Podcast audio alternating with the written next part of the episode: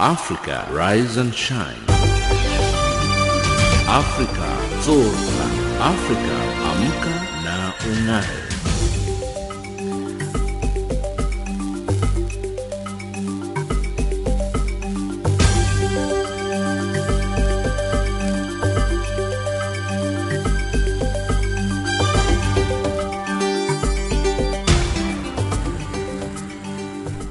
Good morning and a very warm welcome to Africa Rise and Shine. This is Channel Africa, the voice of the African Renaissance, coming to you live from Johannesburg in South Africa. We are on the frequency 7230 kHz on the 41 meter band to Southern Africa and on 15255 kHz on the 19 meter band to Far West Africa. I'm Lulu Gabu in studio with Ann Musa, Tabiso Luhuku and Figileli Ngwati. In our top story is the first person to be diagnosed with Ebola in the U.S. has died. Mining executive Bernard Swanepoel says the South African mining industry continues to be characterized by conflicting interests and the South African Minister of Environmental Affairs has launched the 2013-2014 National Environmental Compliance and Enforcement Report. In economics, Anglo-American CEO speaks out on mining methods and in sports news, the rivalry between two huge sporting nations, South Africa and Australia, resumes again. But first up, the news with Ann Musa.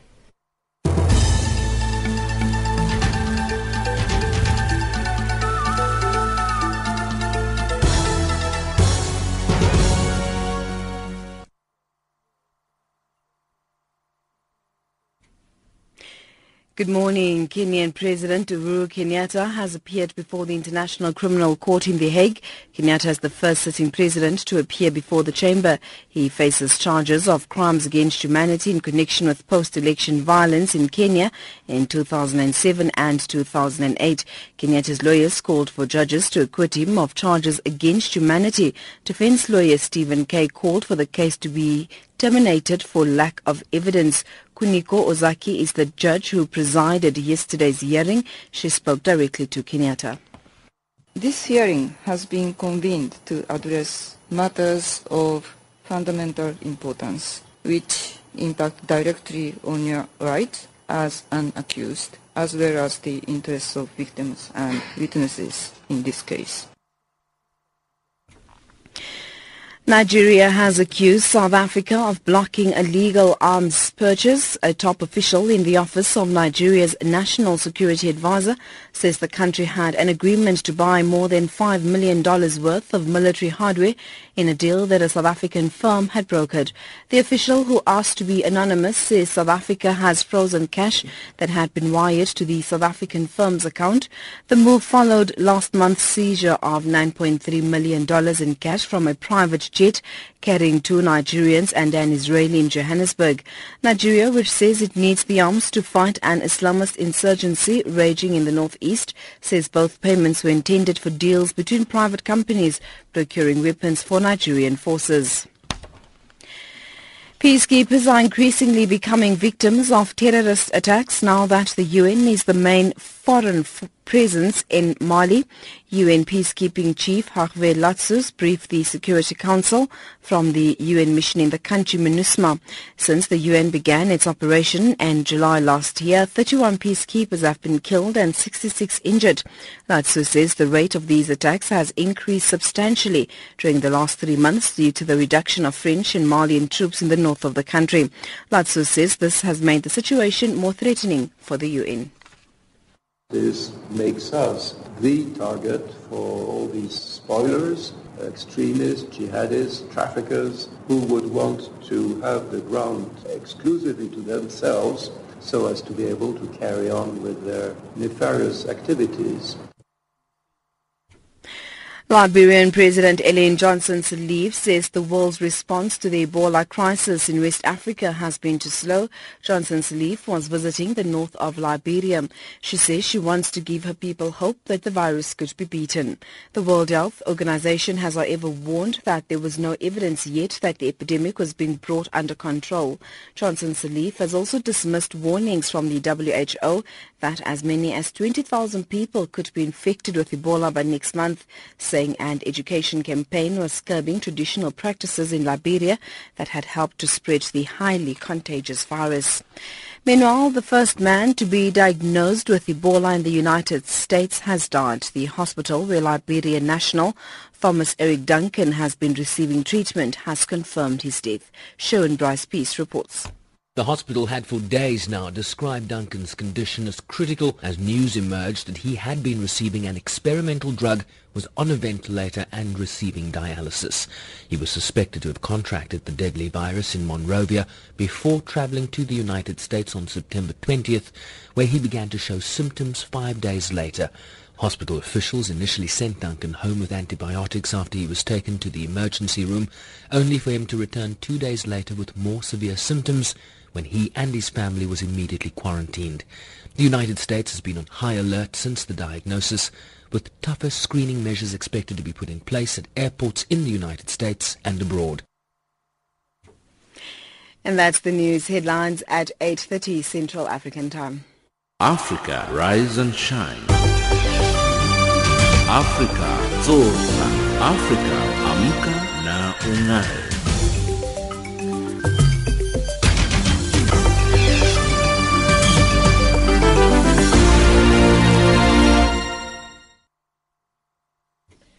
Thank you, Anne. It's 8.06 Central African Time and you're listening to Africa Rise and Shine. We're coming to you live from Johannesburg in South Africa.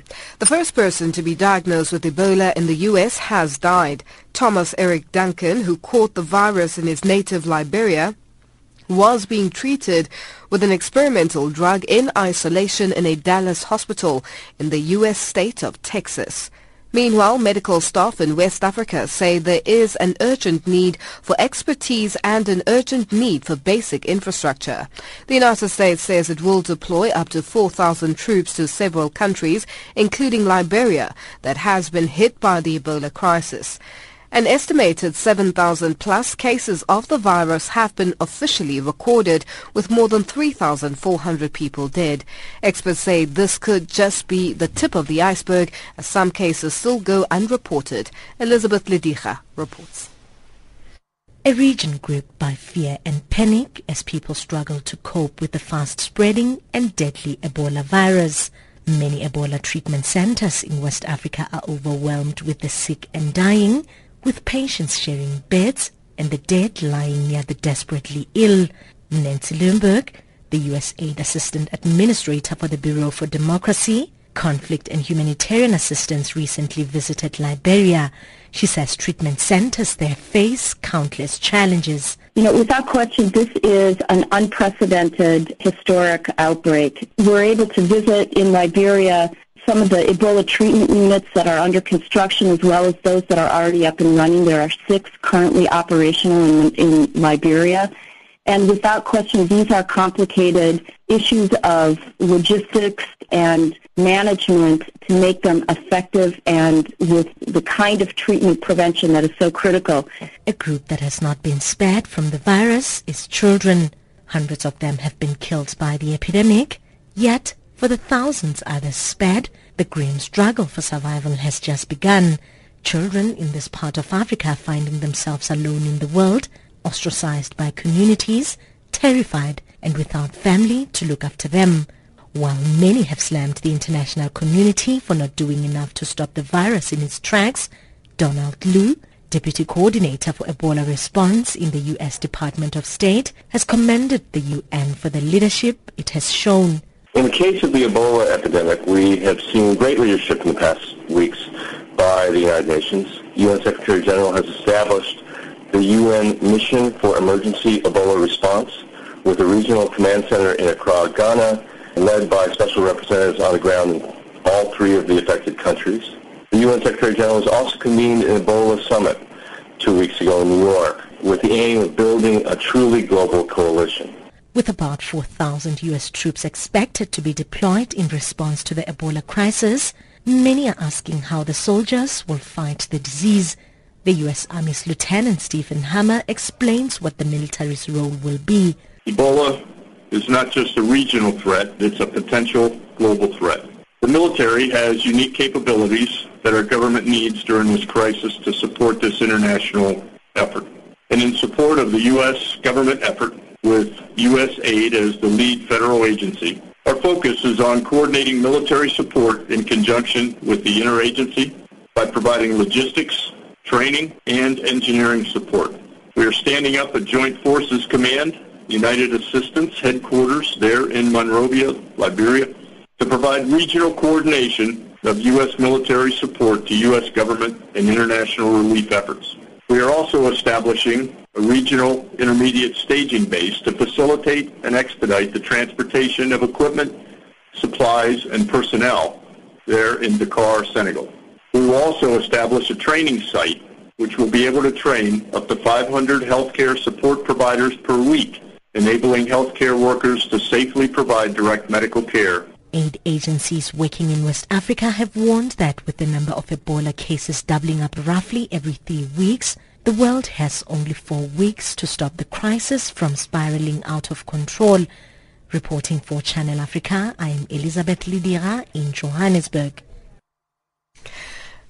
The first person to be diagnosed with Ebola in the United States has died. Now, our question to you today is, will the fact that the U.S. has been hit with its first death by Ebola force the world to view the Ebola crisis in a more serious manner? Email us your views and thoughts at to info at channelafrica.org or send us an SMS to plus 2782 332 or get a hold of us on Twitter at Rise Shine Africa or Channel Africa 1. Channel Africa, the voice of the African Renaissance. Now, the South African Medical Association has called on the World Health Organization to strengthen healthcare facilities and increase public communication and awareness in African countries affected by the Ebola virus. Speaking at the 65th World Medical Association General Assembly held in Durban, SAMA President Dr. Mzukisi Grootboom said Ebola should not be treated as a virus affecting only the African continent, but as an epidemic epidemic affecting the whole world. Other delegates attending the meeting raised concern about the working conditions of medical workers dealing with the Ebola virus in West Africa. Nonjabulo Mdungwa reports. Delegates attending the World Medical Association's General Assembly have urged authorities to take immediate action to protect health personnel who are on the front line in treating people infected with Ebola. Since the outbreak of the disease several months ago, thousands of people have died or become infected, including doctors and healthcare workers. Outbreaks have been reported mainly in Western African countries such as Liberia, Sierra Leone, Nigeria, and Ivory Coast. Medical associations who attended the meeting also urged the World Health Organization and the United Nations to assist in strengthening medical systems in countries affected by Ebola. They say these countries are struggling to deal with the virus on their own. Chairman of the South African Medical Associations, Dr. Mzukisi Grootboom, explains. We need to recognize that this is an epidemic which is going to affect many countries. And also we need to recognize that it's now contained within the West African region purely because those are fragile states.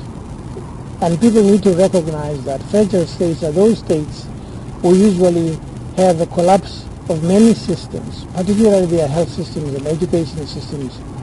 So it is important that any aid agencies firstly address the issue of strengthening the health systems. Emphasis on importance of handling all suspected cases of Ebola as seriously as diagnosed ones was also made. Grootboom says governments must ensure that the public is informed, especially when people perform rituals before the burial of family members. He also stressed the importance of wearing protective gloves when handling people infected with the virus. In those areas, there are people who are already working with the population on the ground and need to link up with them and not isolate them. And also make sure that those people, their interventions encompass the local communities and local health workers who have also had some interventions in the process. We also were making a, a call to other agencies, particularly the World Health Organization, to strengthen uh, uh, Uh, the, the, training of surveillance systems and, and, and, and the containment of, of outbreaks like Ebola and others. Meanwhile, National Councillor of SAMA Akhtar Singh has urged people using social media to stop spreading rumors about Ebola cases in South Africa as this causes unnecessary panic. According to Dr. Singh, South African healthcare authorities are ready to deal with any outbreak in the country. South Africa is well aware of this Ebola and well prepared because 2010 during World Cup we did prepare for hemorrhagic virus, yellow fever, you name all those infectious disease. And that is strengthen our prevention program and handling all those type of infection. So when Ebola outbreak we heard in Central Africa, Sierra Leone and other country, we've been started educating our health worker, doctors, our community, media, and we are well prepared to handle through the borders, through the airports. So I think we will be able to manage to control. The General Assembly will continue tomorrow with other national medical associations raising their recommendations in dealing with the Ebola virus. I'm Nonjabulo Mtungwa in Durban. President Uhuru Kenyatta of Kenya has been attending the status conference of the International Criminal Court at The Hague, where he faces charges of crimes against humanity. He has been attending the court proceedings in his private capacity having temporarily handed powers to his deputy William Ruto as the acting president for the duration of the conference, but according to the office of the ICC chief prosecutor, Kenyatta's trial should be adjourned indefinitely for lack of enough evidence to sustain conviction. Mwaiki Konyo reports from Nairobi.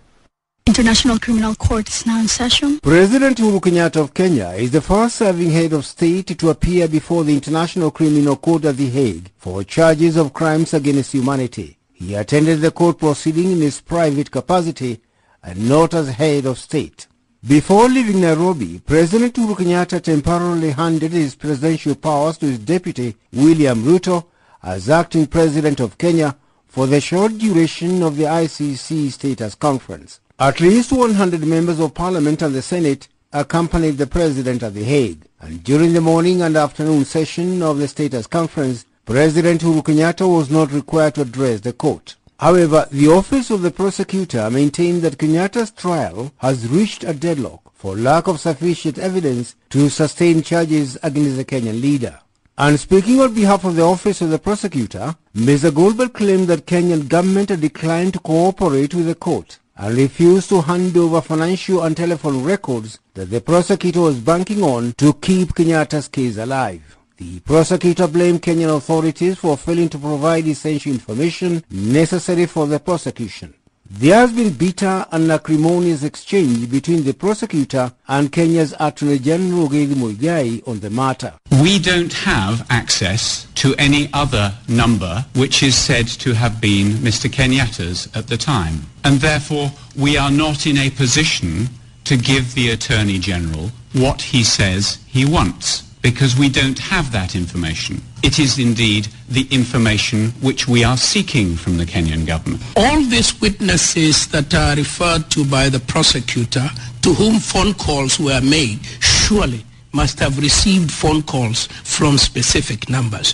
Give me those specific numbers, give me 72 hours, and I'll bring you the phone logs. It is true. Unless the prosecution is able to tell us we are interested in land reference number 100, please get us a search on that title. And I have promised you, if that happens, we will bring the search within 72 hours. We have also said, if you know of a motor vehicle by its registration and you give me the number, I will bring the logbook that tells us who owes that number and I will do it in 72 hours. The office of the prosecutor has been demanding that Kenyatta's trial should be adjourned indefinitely until the Kenyan government comply with the prosecutor's request for more information regarding Mr. Kenyatta. If Kenyan authorities decline to provide the data, the ICC judges should refer the matter to the Assembly of State Parties for sanctions. If this court judges the government of Kenya to be in breach of its duties, it will be for the Assembly of States Parties uh, to discuss that matter and decide what, if any, reprimand or sanction they impose upon the government of Kenya. But those have only an indirect impact upon this case. But Kenyatta's defense lawyers maintain that the case facing their client Uhuru Kenyatta should be terminated and withdrawn for lack of evidence. Defense lawyer Stephen Kay. In my submission, it has, and a line is entitled to be drawn now under the conduct of this case against Mr. Kenyatta. He is entitled to his verdict of not guilty because this case has not been brought. There are no further inquiries going on. It is plainly not the case that was brought against him that can be sustained at all. But before the end of the status conference, lawyer for the victims of the post-election violence in Kenya said it was unfair to have victims pay the price for obstruction of justice by the Kenyan government. The judges are now expecting to make a decision on the way forward after the prosecution and the defense lawyers made their submissions. Reporting for Channel Africa, Mwaigi Konyo in Nairobi. Foreign diplomats in South Africa say they're concerned about their safety in the country. This comes after 40-year-old Fatmi Noureddini of the Moroccan diplomat diplomatic corps was found dead at his guest house in Pretoria. Noureddini was found in a pool of blood by his colleagues. The Diplomatic Corps, a structure of foreign representatives in South Africa, says they rely on diplomats' envoy police for their safety and security. Maluti Obuseng reports. Pretoria is second to Washington in having most embassies in the world. The latest incident is likely to thrust the plight of foreign nationals in South Africa into spotlight. A Moroccan diplomat at the Moroccan embassy in Pretoria was found dead in a pool of blood. This was realized after he failed to show up for work. After colleagues failed to get hold of him on the phone as it was off, they decided to go check up on him at his guest house. That was when they made a gruesome discovery. This prompted reaction from Diplomatic Corps, a body of foreign representatives in South Africa.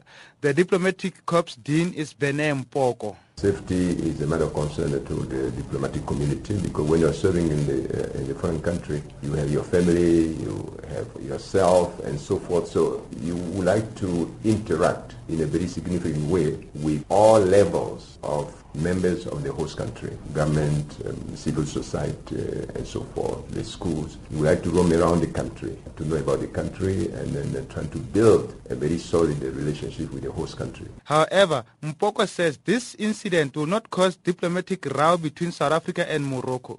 He says diplomatic corps is engaging the South African government on issues affecting foreign representatives in the country. We're in dialogue, we're in constant communication with the South African government. So they know our concerns and we express them. They respond. We discuss those issues with the South African government and the police department and so forth. So it's an ongoing dialogue. So uh, we'll keep it that way. In most cases, and it's particularly in this case, it's not the South African government that is involved in meddling for an envoy. So it doesn't have an impact between the two countries. The relationship between countries will not be affected because of that.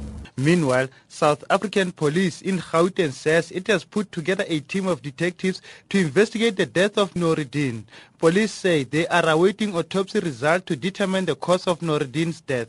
Gauteng police spokesperson Neville Malila. We have put a team of detectives together to do the investigation. We haven't managed to arrest anybody.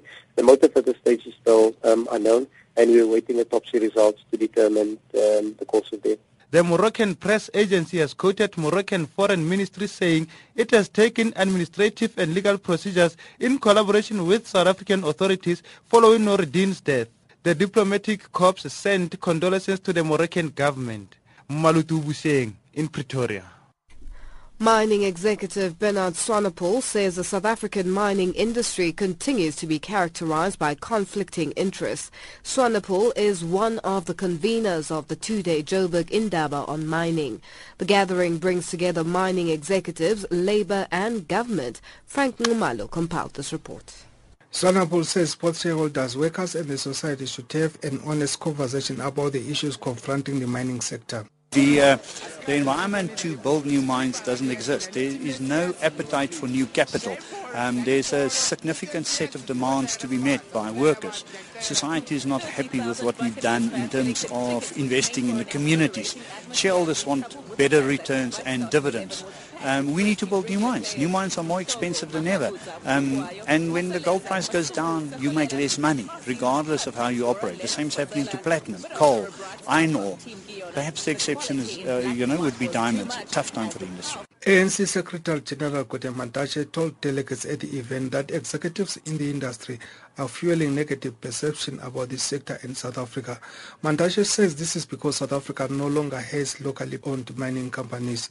Mantashe also appealed to Anglo-American to use the sale of their assets to create black mine owners. Anglo-American has recently indicated that it is selling some of its unprofitable operations in the Rustenburg area. Mantashe says the Anglo should give preferences to black bidders. Anglo can say the result, can sell Rustenburg mine can say union section is their business. They sell it. But what they should remember, it can't be just selling their assets to the highest bidder. They must appreciate that that creates an opportunity to empower black South Africans to own mines as well. Even if they go in partnership with established companies, please try to facilitate that process. Anglo has done that well in the past it must continue doing that in this opportunity and not just look for to the highest bidder. Mineral Resources Minister Ngoako Ramatlhodi told that South Africa risks losing some investments in the oil and gas sectors if it does not listen to concerns of the industry. The proposed oil and gas bill requires that the state takes at least 20% free stake in all the new explorations. The minister says government shares the industry concerns about regulatory certainty. We have since uh, made representations to the president and we are assured that he'll make a decision very soon. In the meantime, what we have tried to do was to ready the department for processes leading to amendments if the bill should be referred back to Parliament so that the time frames, the delays are dealt with. We contract the process in order to begin to provide the certainty that the industry wants. Also at Indaba, Anglo-American CEO Mark Cutifani told the delegates that older mining methods threaten the sustainability of the industry. Cutifani says although it is reasonable for workers to demand more wages, the industry will have no future unless it restructures and modernizes. We have to restructure and modernize this industry. There is no future. There will be no jobs if we continue the older labour-intensive operations that still dominate our landscape. There are no stronger, more noble individuals in this industry than the workers that go down underground in the deep mines in gold, platinum and other parts of the industry. But that can't be our future. We have to come together and work out how to navigate in the next 10 years the establishment of a modern South African industry. And that was Anglo-American CEO Mark Cutifani ending that report by Frank Ngumalo.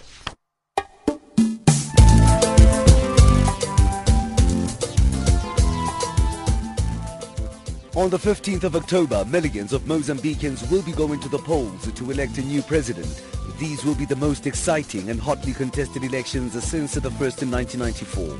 The main contenders are the ruling Frelimo, main opposition Renamo and MDM parties.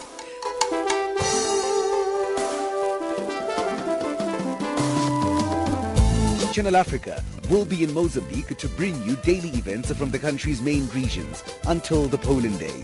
We will bring you the developments in six languages, namely English, French, Portuguese, Kiswahili, Silozi and Chinyanja.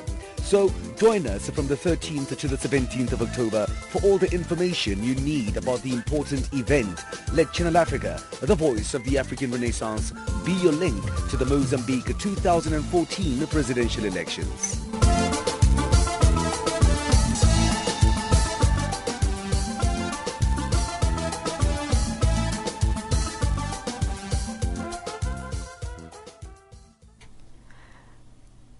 The South African Deputy Minister of Communications, Stella Ndabeni-Abraham, celebrated National Digital Day in style with the launching of the South African government's application on MXit.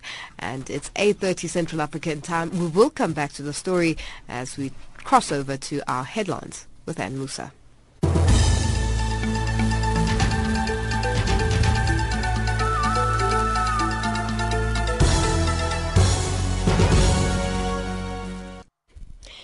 In the headlines, President Uhuru Kenyatta's lawyers call for judges in The Hague to acquit the Kenyan president of charges against humanity as he appeared for pre-trial hearings before the International Criminal Court. U.S. Secretary of State John Kerry has issued an urgent plea to all nations to boost their response to the fight against Ebola warning there's no time to waste and Mozambique's former rebel leader Afonso Dhlakama is pulling huge crowds on his presidential election campaign. Those are the stories making headlines.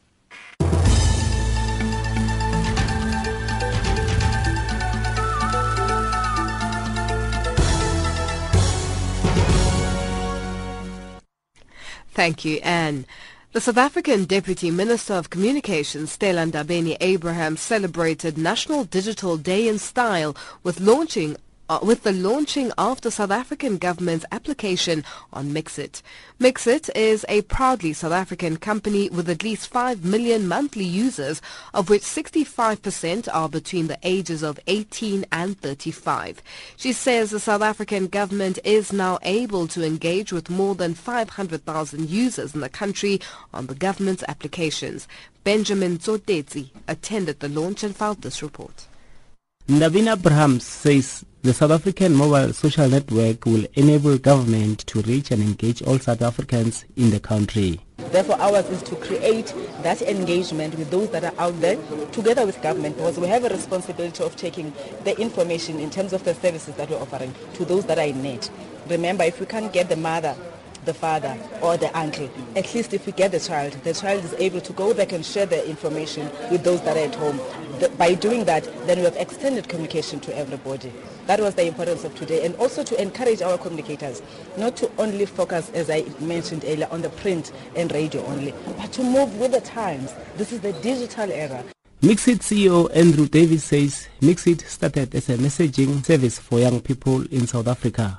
It was started as um, an SMS replacement service um, for the purposes of providing low-cost uh, communication as an alternative to the services that you would use with, the, with your, your normal telecoms providers. Since then, this company has done a number of incredible things, um, and government is a key uh, client for Mxit, and it's also a key source of content for the audience that we have on our platform today.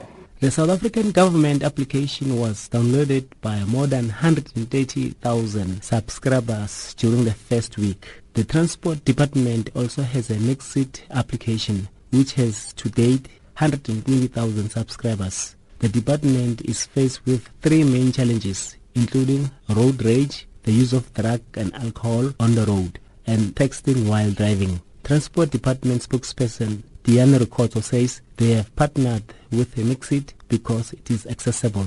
Potential that Mxit had for us to be able to put some of our messages uh, across, particularly to the target audience or the audience that we find within the Mxit platform. At least uh, 50% of the people who are surrounding other motorists are on their phones. Uh, it, it's scary. Uh, like I said, other people even attempt to operate an iPad uh, while driving have it on top of steering wheel. Others read newspapers. So hence, we uh, are embracing Mxit as a platform which we believe that will be able to reach that particular audience of people who are, whose behavior is a concern to us. The Western Cape provincial government also makes use of a Mxit application. I'm Benjamin Zotetsi, Pretoria. Zimbabwe's manufacturing output has slumped to 36.3% from 39.6% last year. The latest manufacturing sector survey conducted by the Confederation of Zimbabwe Industries blames low local demand, a lack of competitiveness, shrinking export markets and power shortages for the decline. It also says the strong US dollar-based currency is proving too strong for the small economy. The weakening rand makes South African products cheaper at the expense of local goods, Shanghai Nyoka reports. Refreshing ice cream about to be packaged and sold to the local market. It's food products like this, along with beverages and tobacco, that have anchored the manufacturing sector capacity index at 36%. In reality, the subsectors are showing clear signs of distress, averaging less than 30%. The Confederation of Zimbabwe Industries says the weakening rand remains one of the greatest challenges to competitiveness. Daphne Mazambani is a senior economist for the CZI. 41% of the competition experienced by the local industry is emanating from South Africa, whilst China contributes at 30%. Zambia is increasingly becoming a competitor to the local industry. In previous years, the frequency and percentages of companies who recorded competition from Zambia was negligible. Zimbabwe says it's doing all it can to protect local companies. It's promised to relax labor laws to make it easier for companies to retrench workers so that companies can stay afloat. In the midterm policy statement, it increased the import duty on certain groceries, but says it can only go so far. Zimbabwe Minister for Trade and Industry Mike Bimha explains. But at the same time, we also have to, to pay attention to some of the uh, regional agreements that we've entered into. If you continue to ban other products to come into your country, they can also ban your products from going to their country. Economists believe protectionism is a step in the right direction. Tony Hawkins explains. We will start seeing a, a recovery. In fact, we at this meeting had a mention of what's happened in the edible oil industry, which is, is obviously protection and it will also be the one in motor vehicles, which, which they've also protected. But I think what people forget is that every, just about every country in Africa is deindustrializing. Zimbabwe is not alone. Um, it's a tough world to, to operate as a manufacturer today. It's bad news for manufacturers, and despite signs of a turnaround in some subsectors, many have lost hope. 47% of the companies surveyed are pessimistic about the future, believing that Zimbabwe is headed towards a recession. Amshinga Nyoka in Harare. South Africa's Department of Higher Education wants universities to extend the deadlines of the application process. Department spokesperson Khaya Nkonyane says the current process is not serving anyone. He says instead of universities setting deadlines, they should rather accept applications until places are full. This, he says, will deal with numerous problems institutions have to deal with at the beginning of the academic year. Our senior education reporter, Angela Bulwana, has more. Tertiary institutions have closed the application period and those who have not are fast approaching the closing date. But education stakeholders say this is the old-fashioned way of approaching applications. They say what should happen is that these institutions should allow prospective students to apply and only close the application process when places are filled. Higher Education Department spokesperson Khanya Nkonyane is championing this thinking, saying it's high time institutions found a way of dealing with the January crunch. This will assist come next year that we minimize the queues of students who want to come and register, but also it, it does not make any sense when we still have spaces for students to be uh, taken that the institution sticks to timelines against the background of the existing uh, uh, spaces. So we, we are calling for that flexibility. The call is particularly urgent this year because of the post office strike. The strike has affected certain tertiary institutions which also offer distance learning. Many are saying that it's also affected prospective students as most rely on the post office to send through their applications. SASCO's Luzuko Buku says it's about time the application process was modified. This is of course an important move uh, by the department that we are really encouraging it but we believe that also this should be uh, linked with the program of uh, conscientizing our people uh, in the various communities and rural areas to apply uh, to the institutions. The Higher Education and Training Network says in conjunction with extending the application process, tertiary institutions should focus on recruiting learners from township and rural schools. Lucky Tekisho says universities tend to do presentations at well-off schools where learners have resources and information. They, they do not have this online uh, uh, application uh, uh, uh connections because you, you know that they are in townships and in rural areas where these things are not necessarily popular and and most of them are very scarce. And then as a result of that, they are losing out to to apply timelessly.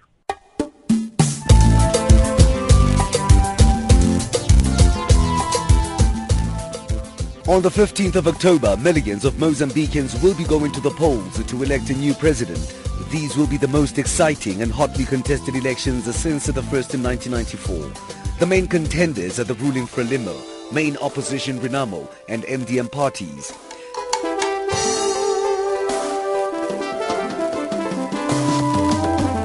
Channel Africa will be in Mozambique to bring you daily events from the country's main regions until the polling day. We will bring you the developments in six languages, namely English, French, Portuguese, Kiswahili, Silozi and Chinyanja. So join us from the 13th to the 17th of October for all the information you need about the important event. Let Channel Africa, the voice of the African Renaissance, be your link to the Mozambique 2014 presidential elections.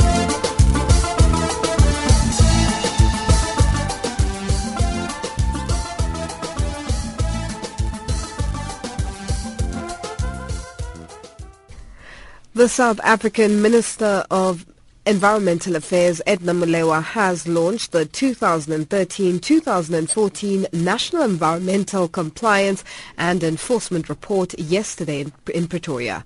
The report talks about the activities that has been undertaken by the Department of Environmental Affairs unit, the Green Scorpion, to enforce the compliance with the country's environmental laws. Wandile Kalipa filed this report.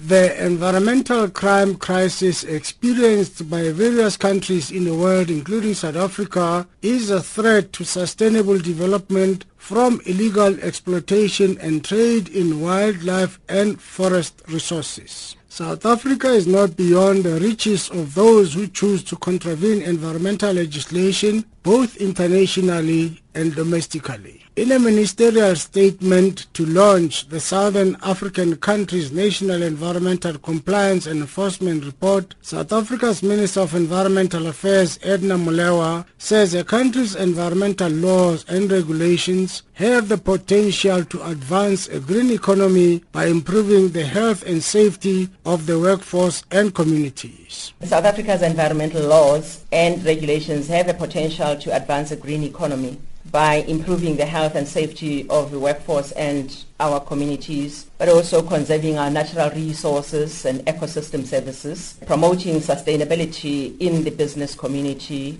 as well as expanding markets for environmental goods and services and creating sustainable jobs in driving technology information. That's major mandate that we have as well. And this opportunity is, however, being threatened by those who choose to contravene South Africa's environmental laws by engaging in illegal activities that undermine these development objectives. Minister Molewa says it is now widely recognized that consequences of environmental crimes stretch far beyond ecological impact.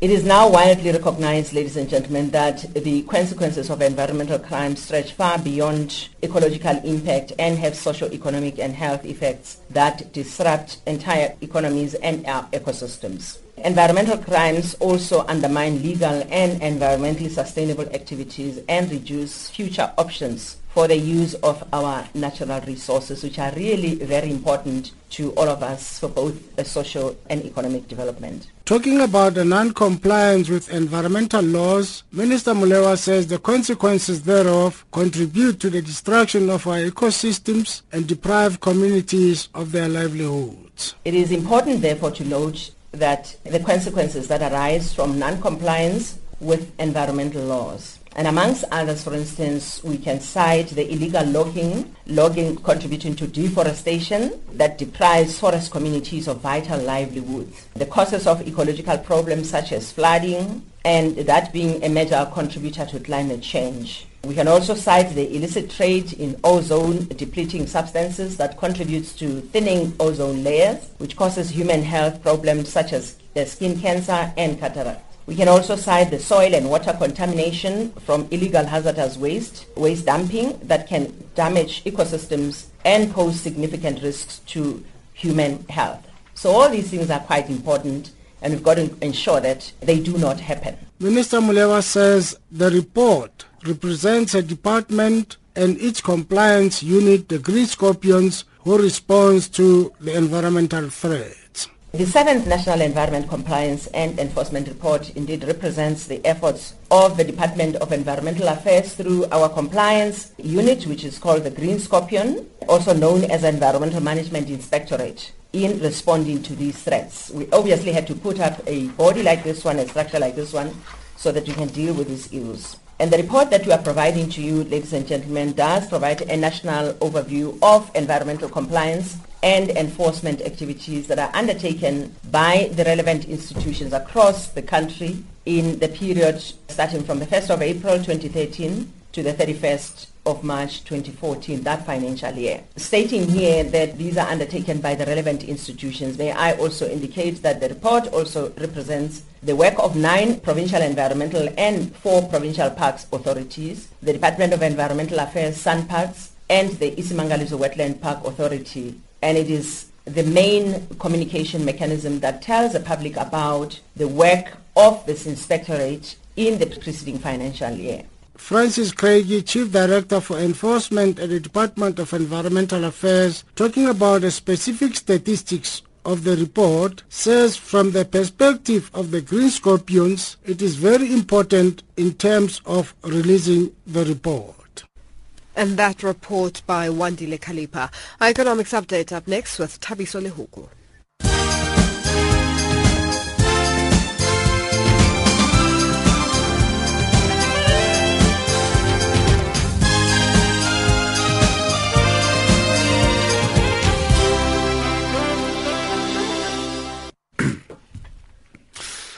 The world's third largest platinum producer, Lonmin, says it has returned to full production earlier than forecast after crippling five-month wage strike exceeding 2013 output levels in both August and September. Along with the rest of South Africa's platinum industry, Lonmin has battled persistent labor unrest, along with low prices and rising costs. But this year's strike, which ended in June, was the longest and most costly, costing Lonmin 5.6 tons of ore containing around 348,000 equivalent sealable platinum ounces. Meanwhile, Anglo-American CEO Mark Cutifani says old mining methods are threatening the sustainability of the industry in South Africa. He was speaking at the Johannesburg Mining Conference. Cutifani says although it's reasonable for workers to demand more wages, the industry will have no future unless it restructures and modernizes. Rio Tinto says declining iron ore prices would lead to the elimination of 125 million tons of iron ore supply among higher cost producers this year. According to a statement released on the Australian Securities Exchange, the world's second biggest iron ore miner intends to sell 85% of its 2014 iron ore output under the term contracts and the rest of the spot market. The iron ore prices ended September with a loss of almost 12%, its steepest monthly decline since May. Larger volumes for global brewer SAB Miller's Africa operations could have risen by 3.2% during the first half year period to end September. SAB Miller will present a trading update for the second quarter to end September next week. The update is expected to reflect stronger volume growth for the first half year period in its rest of African operations. Tanzania's inflation rate has urged down to 6.6% this year, uh, helped by slower rises in food prices. The state-run National Bureau of Statistics says year-on-year inflation stood at 6.7% in August. As in other Eastern African countries, food prices are a major driver of inflation in Tanzania. Food and non-alcoholic beverages inflation dropped 8.5% year-on-year in September from 8.8% in August. Financial indicators, the US dollar, 1117 South African Rand, 909 Botswana Pula, 626 Zambian Kwacha, 062 British Pound, 079 to the Euro. Gold, $1,225, platinum $1,274 an ounce. Brent crude, 9145 cents a barrel. Economic update.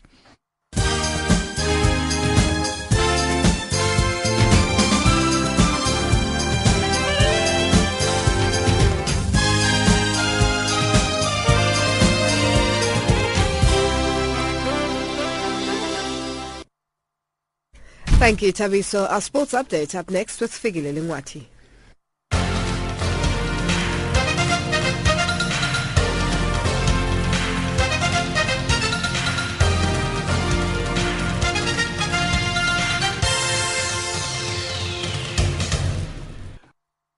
Now, sports update this hour, we're kicking off with food news.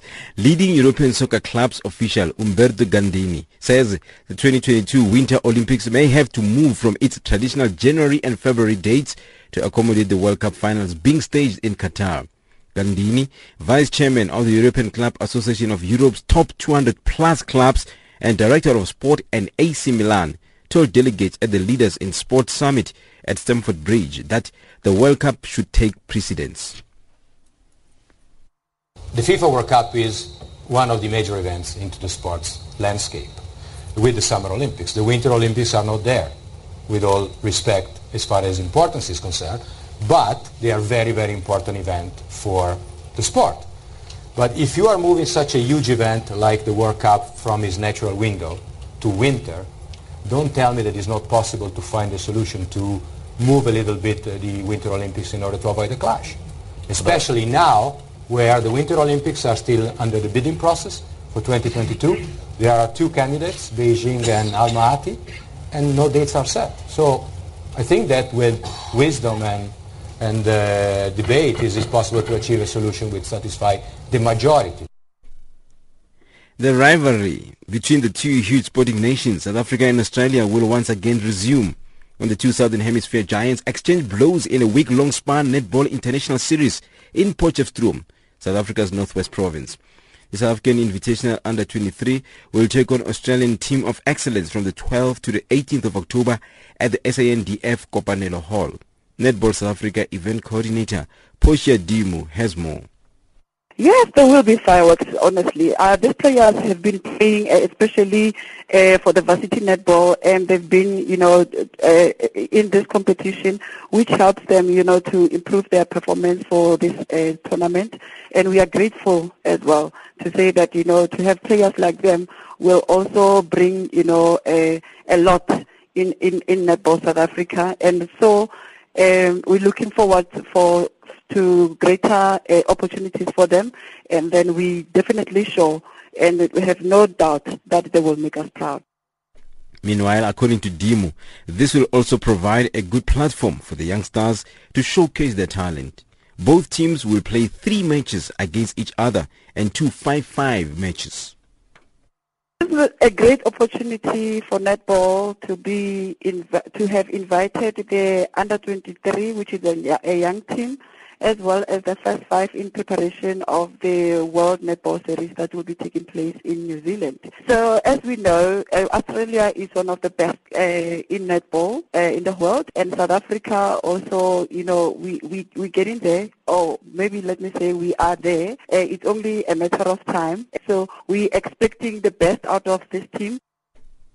In rugby news, the South African Blitsbokkes three Currie Cup players will make their return to the international seven scene this weekend at the opening event of the 2015-2015 IRB 7 series on Australia's Gold Coast. Seabelo Senatla and Justin Geduld did duty for the Western Province while Kwagga Smith also earned a start in the Golden Lions Currie Cup campaign. The trio were members of the squad that won the Commonwealth Games gold medal earlier this year. Gedild says all experienced members of the squad have been slotted in with ease.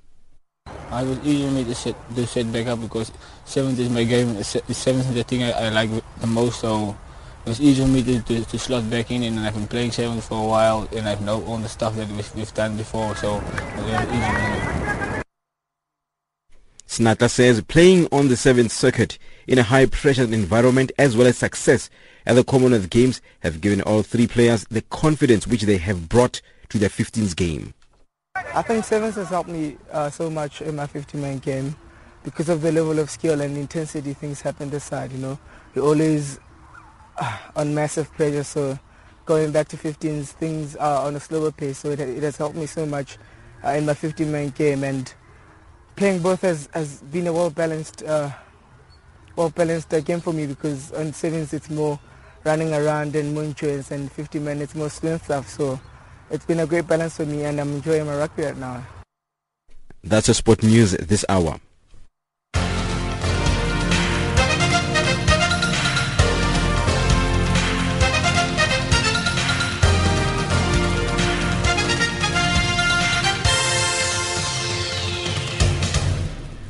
Africa, rise and shine. Africa, zorka. Africa, amka na ung'are.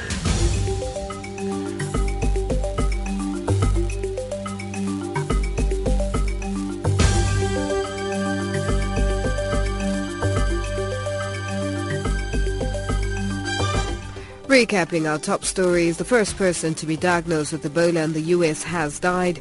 Mining executive Bernard Swanepoel says the South African mining industry continues to be characterized by conflicting interest.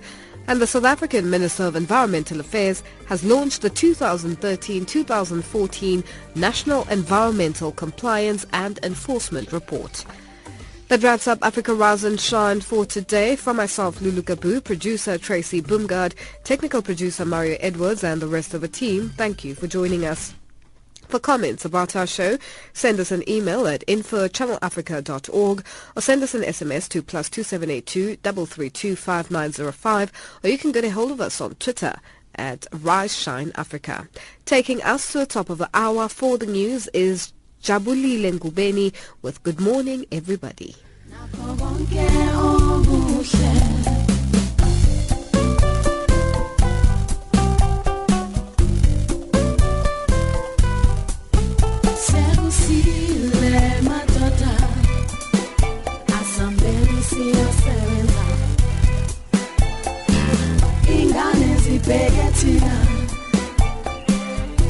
Good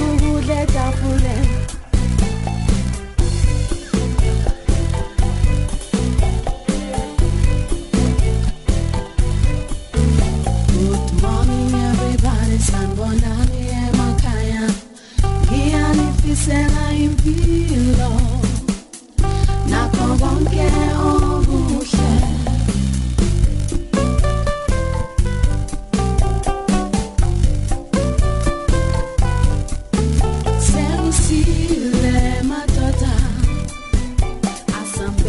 siyosebenza ingane zibheke thina. Sibeke ukudla etafuleni